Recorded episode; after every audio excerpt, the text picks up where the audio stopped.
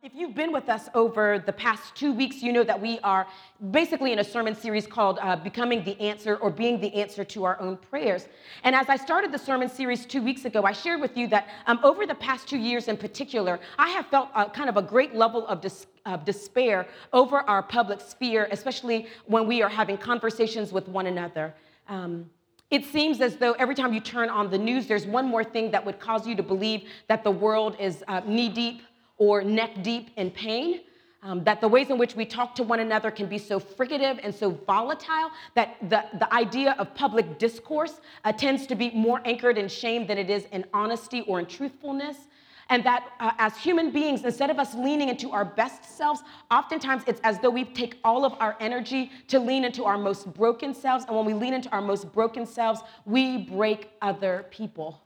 But there's been something about these past two years in particular that feels as though um, the narrative of hopelessness is somehow drowning out the narrative of hope.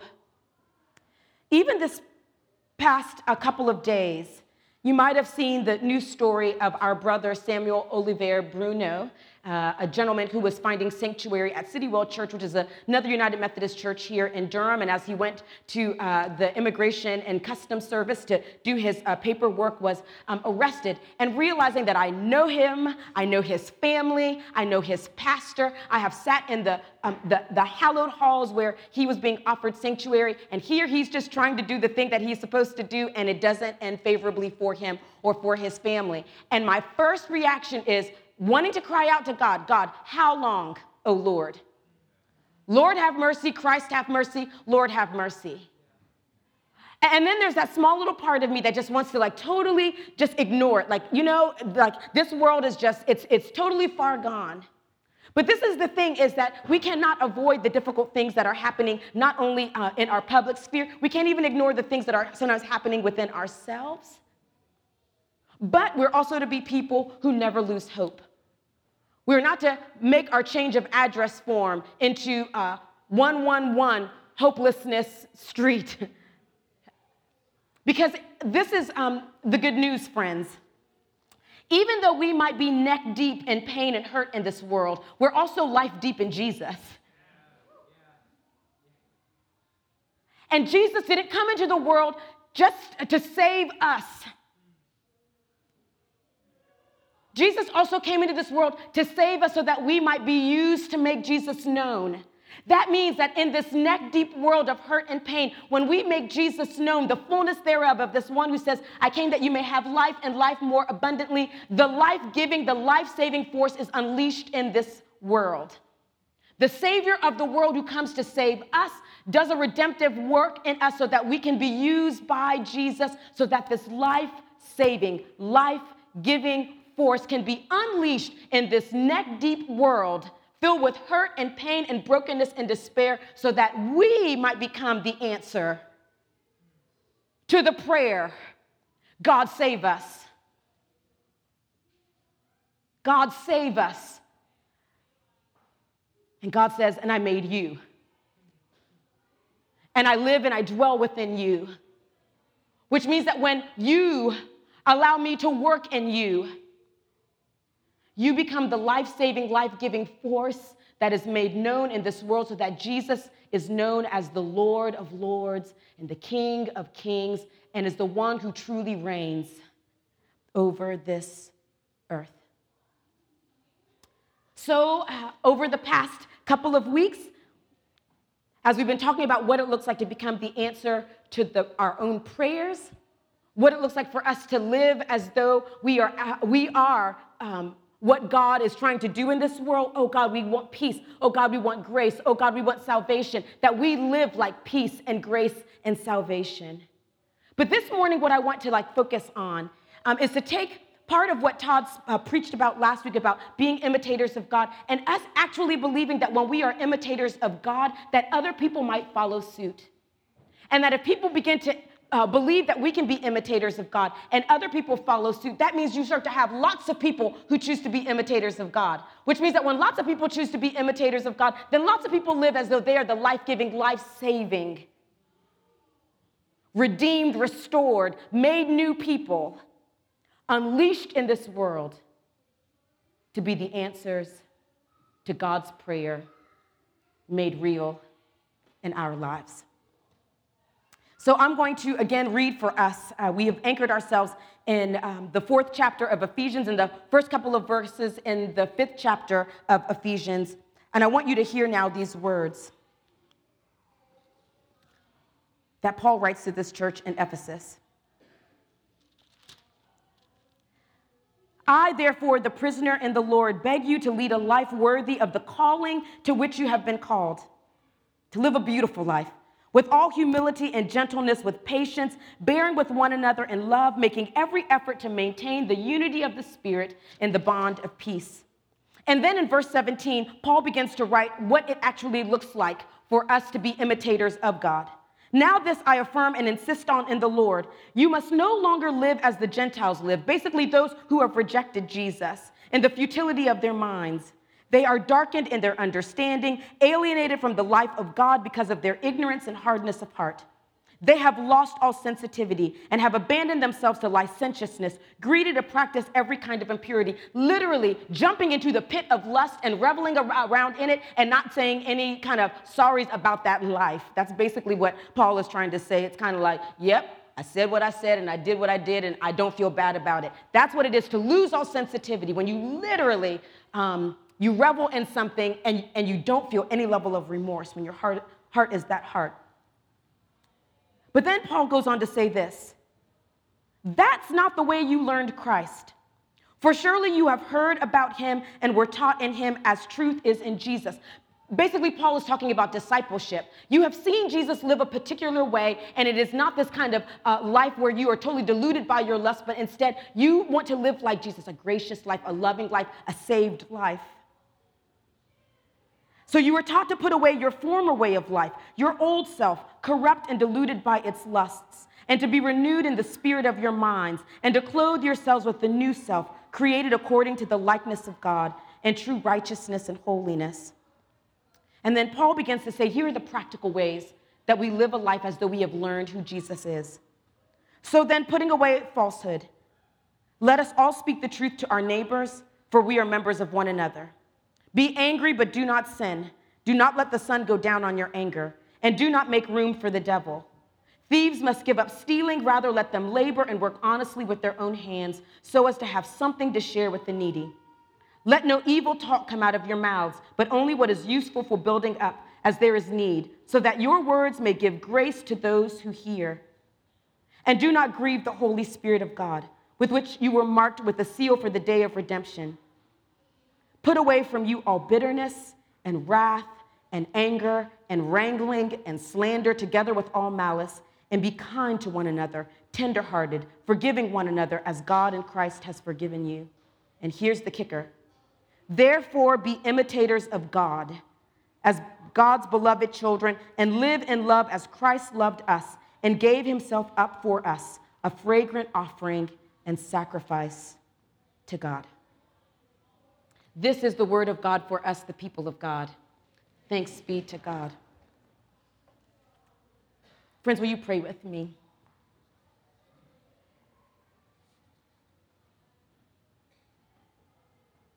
God, we praise you and we give you thanks that your word is good and that your word is true. God, we give you praise and thanks that this good word that this truthful word, it lives in us and makes more of us. So, God, would you take the words out of my mouth and replace them with yours and yours alone? So that the words that rest upon our ears and also the ears of our hearts would be your words, oh God. Your words that transform and change us and woo us into a life that you have called us into, that we might be imitators of you. Let these not just be words that we speak. Let these not just be words that we believe. Let these be words that we live by the power of your word and Holy Spirit. We ask all of this, O oh God, in the strong name of your Son, Jesus. And all God's people said, Amen. As a United Methodist pastor in the North Carolina Annual Conference, which basically that's the judicatory or the area or the region that our church is a part of, I have this wonderful role of serving on what's called the Board of Ordained Ministry, which basically means that whenever someone wants to be a pastor or wants to be ordained as a deacon or an elder in the church, I get this wonderful opportunity of interviewing these individuals. I like take them through the ringer, make them do jumping jacks and burpees in the name of the Lord. Actually, I'm the nice person on my committee. But one of the questions that I ask every single candidate that comes before our committee is this If you were a contagion, what contagion would you be? I want you to hear this.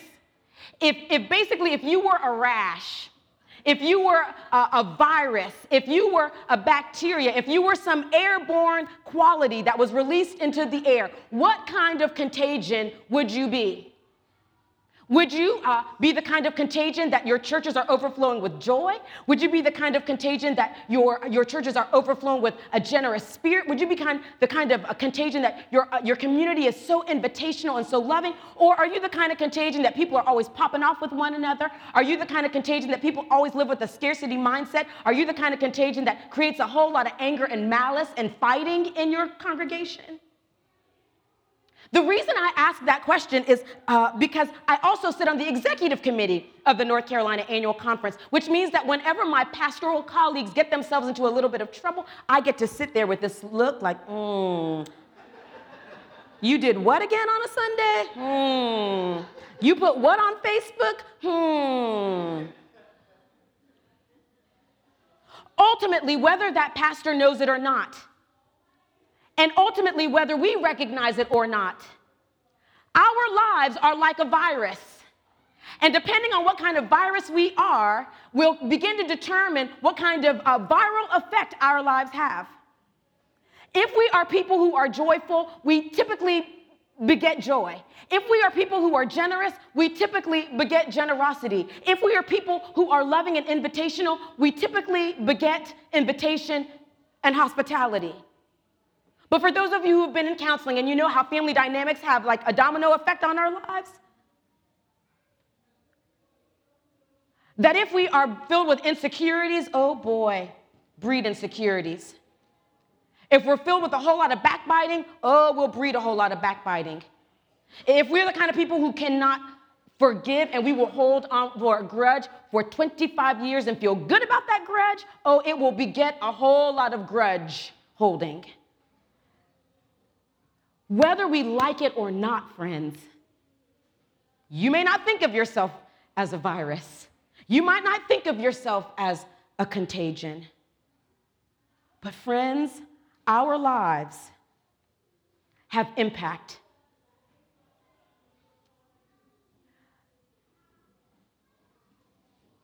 And because our lives have impact, and I want you to hear this, don't take it lightly what kind of domino effect you might create. Adolf Hitler created a domino effect. Martin Luther King Jr. also created a particular domino effect.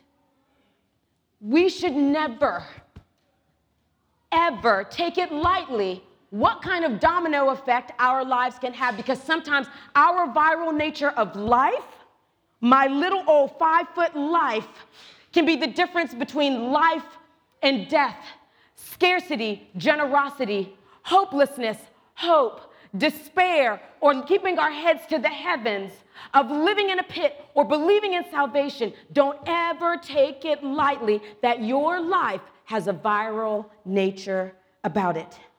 And in this Christian tradition, the reason why we believe about our lives having a domino effect is because um, we believe in, in this beautiful, this beautiful practice of imitation.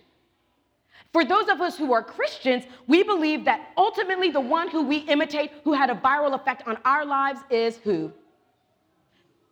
You all get a pony. Jesus. That's right. This is the easiest question a pastor could ever lob at you. Just say Jesus. Jesus is the one who he ultimately says is the great contagion of our lives, the great virus of our lives. And because of who Jesus is and what Jesus d- d- did for us, it creates a domino effect because we want to imitate this one who has a viral effect. Mike Breen, who is the writer of this beautiful book called Building a Discipling Culture, he says this that people saw a life in Jesus that they wanted for themselves, and by their behavior, they seemed to believe in the life of Jesus. That the things that Jesus did and the outcomes that Jesus had, folks who believed that they could be um, the effect of Jesus' viral effect, if they did what Jesus did, that they would also too see those same outcomes. So, for instance, in Luke chapter 11, which is a passage of scripture that I'm going to promise you about 99% of you know it. In Luke chapter 11, Jesus' disciples say to Jesus, Jesus, we see how John's disciples pray, but teach us not just how to pray, teach us to pray like you pray, Jesus. Because obviously, the disciples had seen that when Jesus reaches out to God the Father, and opens up his mouth in prayer, or that when Jesus goes away to a hidden place to pray, the disciples see what Jesus actually is able to put into motion through his prayer life. So the disciples saying, mm, We like you as a virus, Jesus. We want to uh, be kind of infected by the thing that you do so that we can imitate your life. We want to pray like you pray because we believe that if we pray like you pray, we're going to get the outcomes that you have. And let me tell you how beautiful this viral effect that Jesus had on the disciples has on us. Our Father, who art in heaven, hallowed be thy name. Thy kingdom come, thy will be done on earth. That's all I needed. Luke chapter 11, when the disciples say, Jesus, teach us to pray like you pray, Jesus teaches them this particular prayer. Now, do you know Peter? Do you know John? Do you know Andrew? Did you know Philip? Did you know Thomas, also the twin of Didymus? I don't know if you know him, but this is the thing. Their lives then had a viral effect that the prayer that they learned from Jesus is now a prayer that you at 110 South East Street are repeating with me. Don't take it lightly, the viral nature of your lives, friends.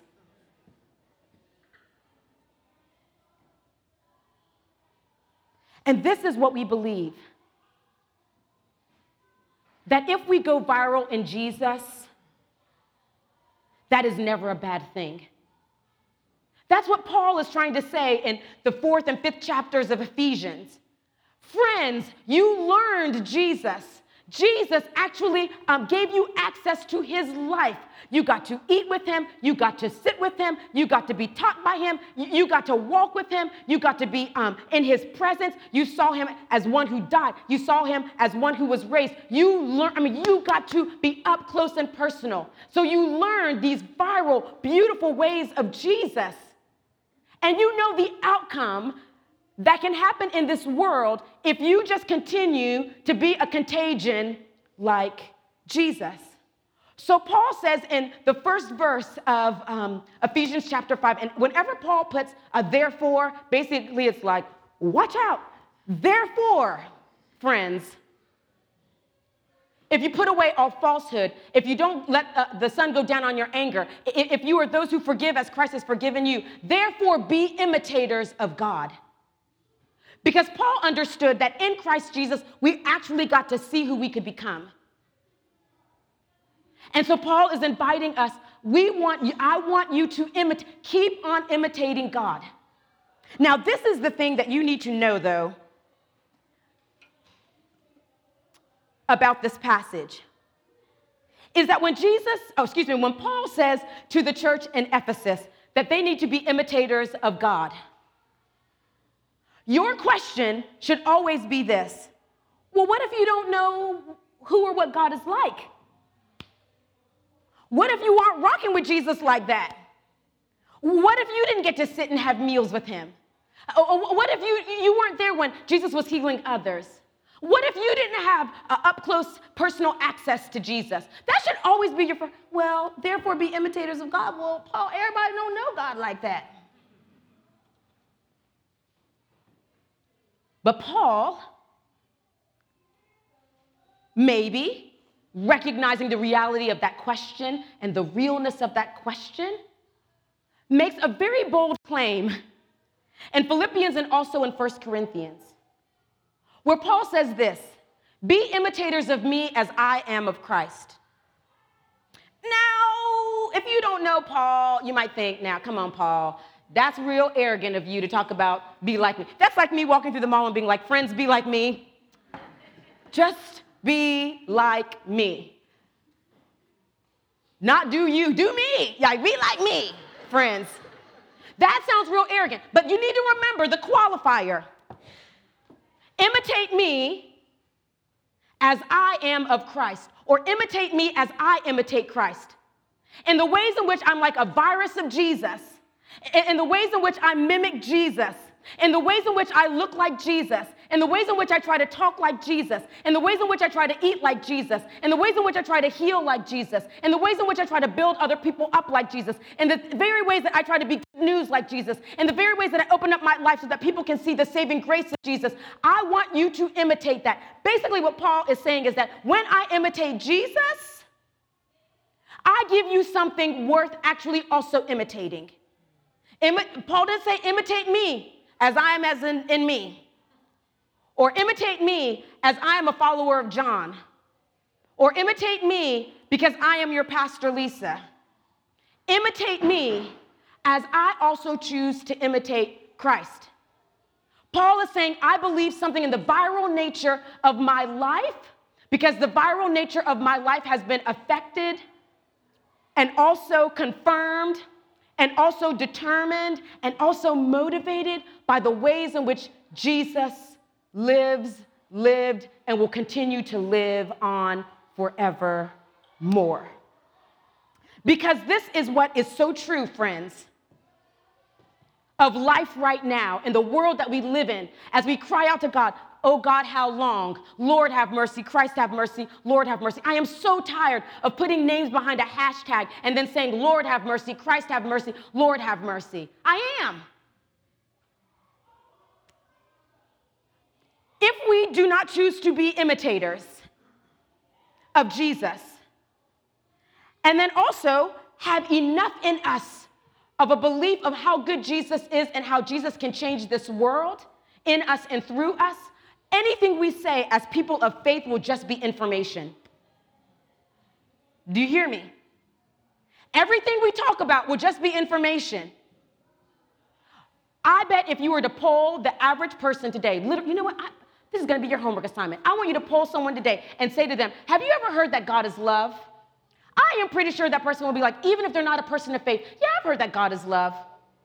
There's one thing to hear that God is love, it's another for your life to be so overflowing with the goodness of God that people actually see and experience love. We talk all day long about how God in Christ Jesus has forgiven us and made us whole and made us new, but some of us are holding on to petty stuff. And then we want to talk Jesus, the great forgiver. But they be knowing how you be acting in these streets. We talk about Jesus being the Prince of Peace, the Prince of Peace, the Prince of Peace. But if you walk into your home and there is no peace, and you're always stirring up stuff, and you're always pushing people to the limit, and you're always poking the bear, Prince of Peace just sounds like three words Prince of Peace. Friends, all the things that we will say will be information Oh, Jesus is a healer. Jesus is a healer. Jesus is a healer. But you don't want to sit down and have someone counsel you so that some of your wounds can be healed?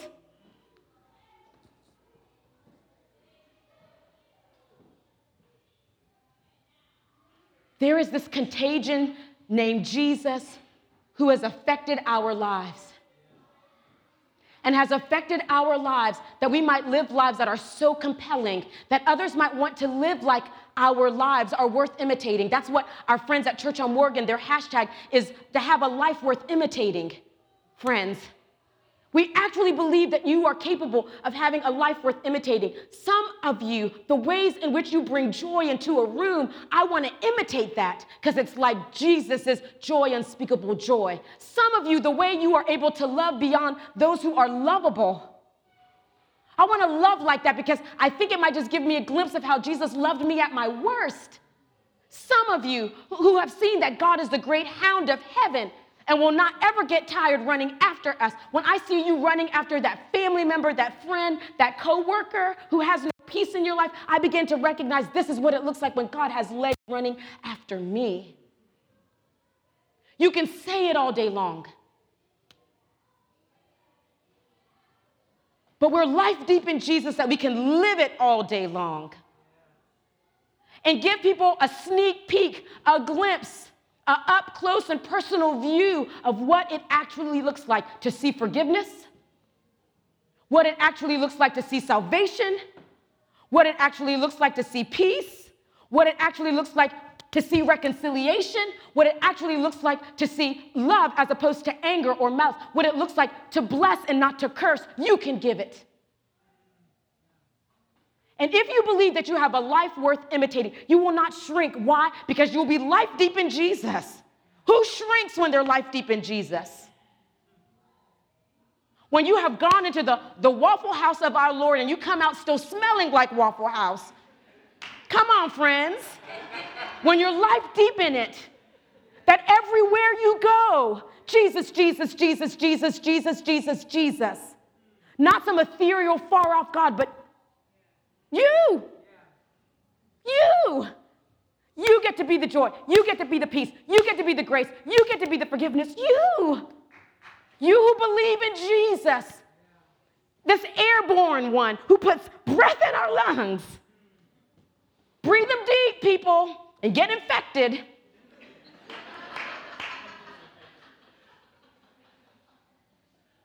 I want to go to the great physician and for the great physician to say, Ooh, you've got a bad case of Jesus.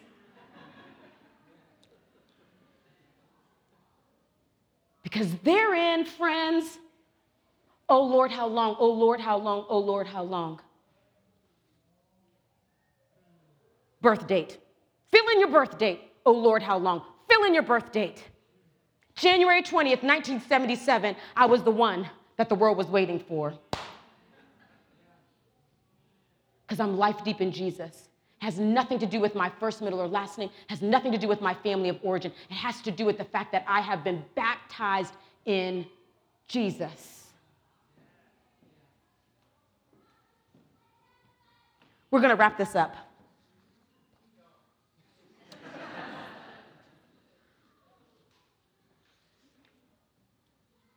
You know, I always have questions for you. Our worship team can come on, uh, come back up. Would you want your life to go viral?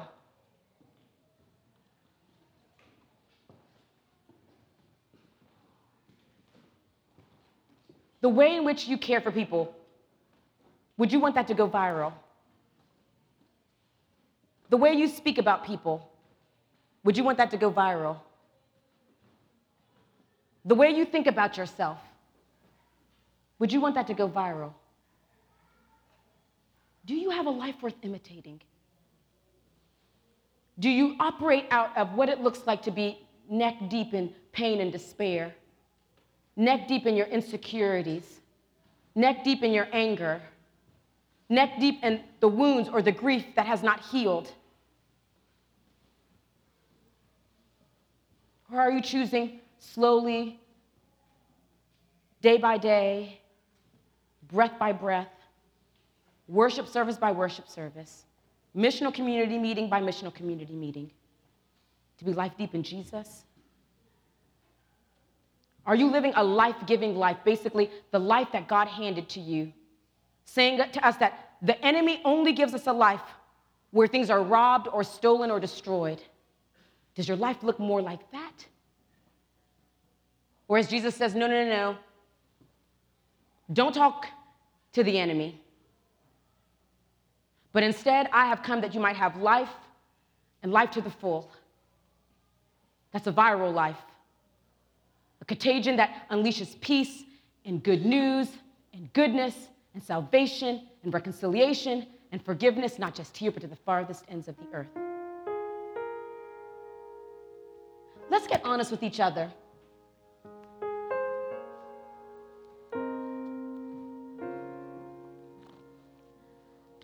I would not be a loving pastor to you if all I could ever say to you is that God will meet you as you are. That's a beautiful thing, and, and, it's true. God will meet you where you are, God will meet you as you are. But if I don't also say that there is the reality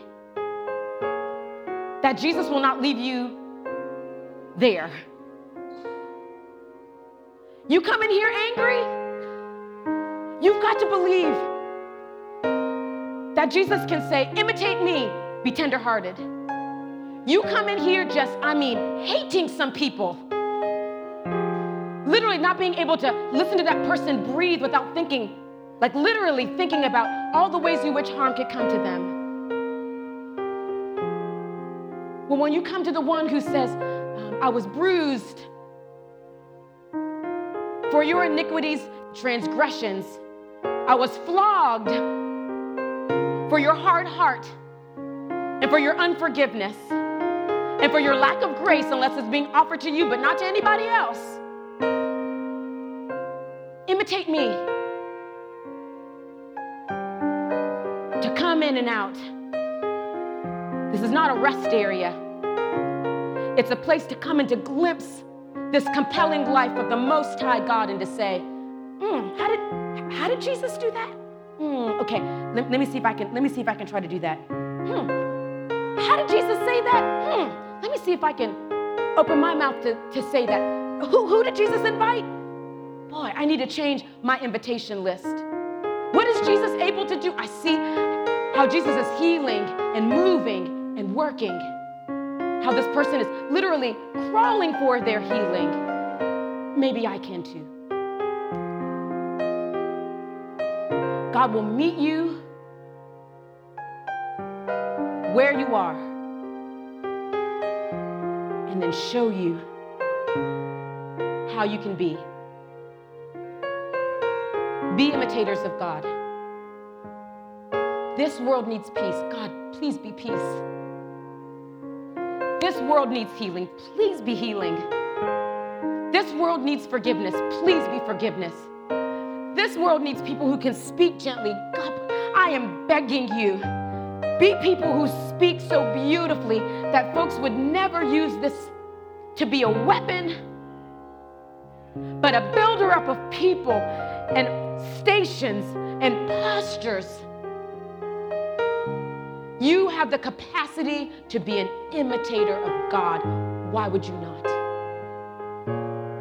Because when God creates and when God does anything, it is always good. And it is said of this God God is good. Hard stop. Be like God. You pray with me.